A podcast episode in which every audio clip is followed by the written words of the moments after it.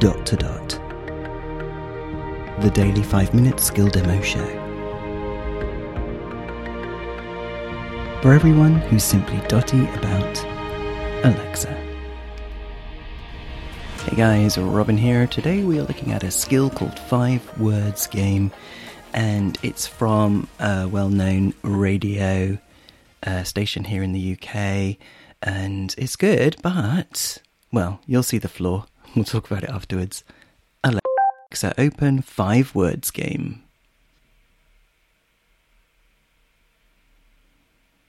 Dave Berry's Five Words Game. Hello, Dave Berry here from Absolute Radio. Thanks for playing Five Words. It's radio's easiest game to play, but the hardest one to win. But, as we've witnessed on The Breakfast Show, it is possible. Here's how to play. I'm going to give you five words. You say the first word that comes to mind. If your five words match the five words one of the team gave whilst playing on the radio, you win. If you need more instructions on how to play at any point, just say help. Okay, I'm going to randomly generate your five words. Are you ready? Yes. Great. Here we go. Remember to answer with the starting phrase of my word is, and then your answer. Your first Okay. word is work, My work is place. the second word is crime, My word is spree. the next word is surprise, My next word is party. your fourth word is cake, My word is birthday.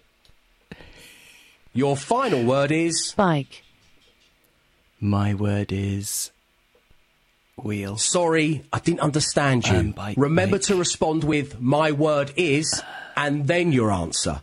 Let me repeat the word again. Sorry. And your final word dear. is bike, My word is exercise.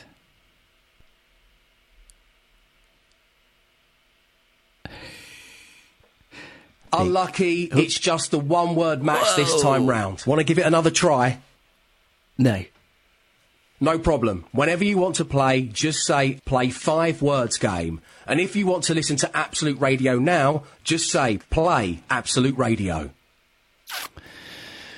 Do you spot the flaw there, guys? Uh, doesn't actually tell you which of the five was matched, which is very unsatisfying. I really got my words in a twist there because he kept on saying your next word is, and I wanted to say like my next word is to kind of match him there, but no. So, hmm. anyway, there you go. Uh, yeah, odd. Very odd. No answers. And I suppose the other quibble would be who are. I mean, if it was all generated by a survey, like the top match for each of the five words according to a big survey, I think that would be more satisfying as well, rather than just saying, you know, one of the team. I don't know. This is Robin signing off, and we will speak again tomorrow. Feedback, comments, demos. The dot to dot podcast at gmail.com. briefcast.fm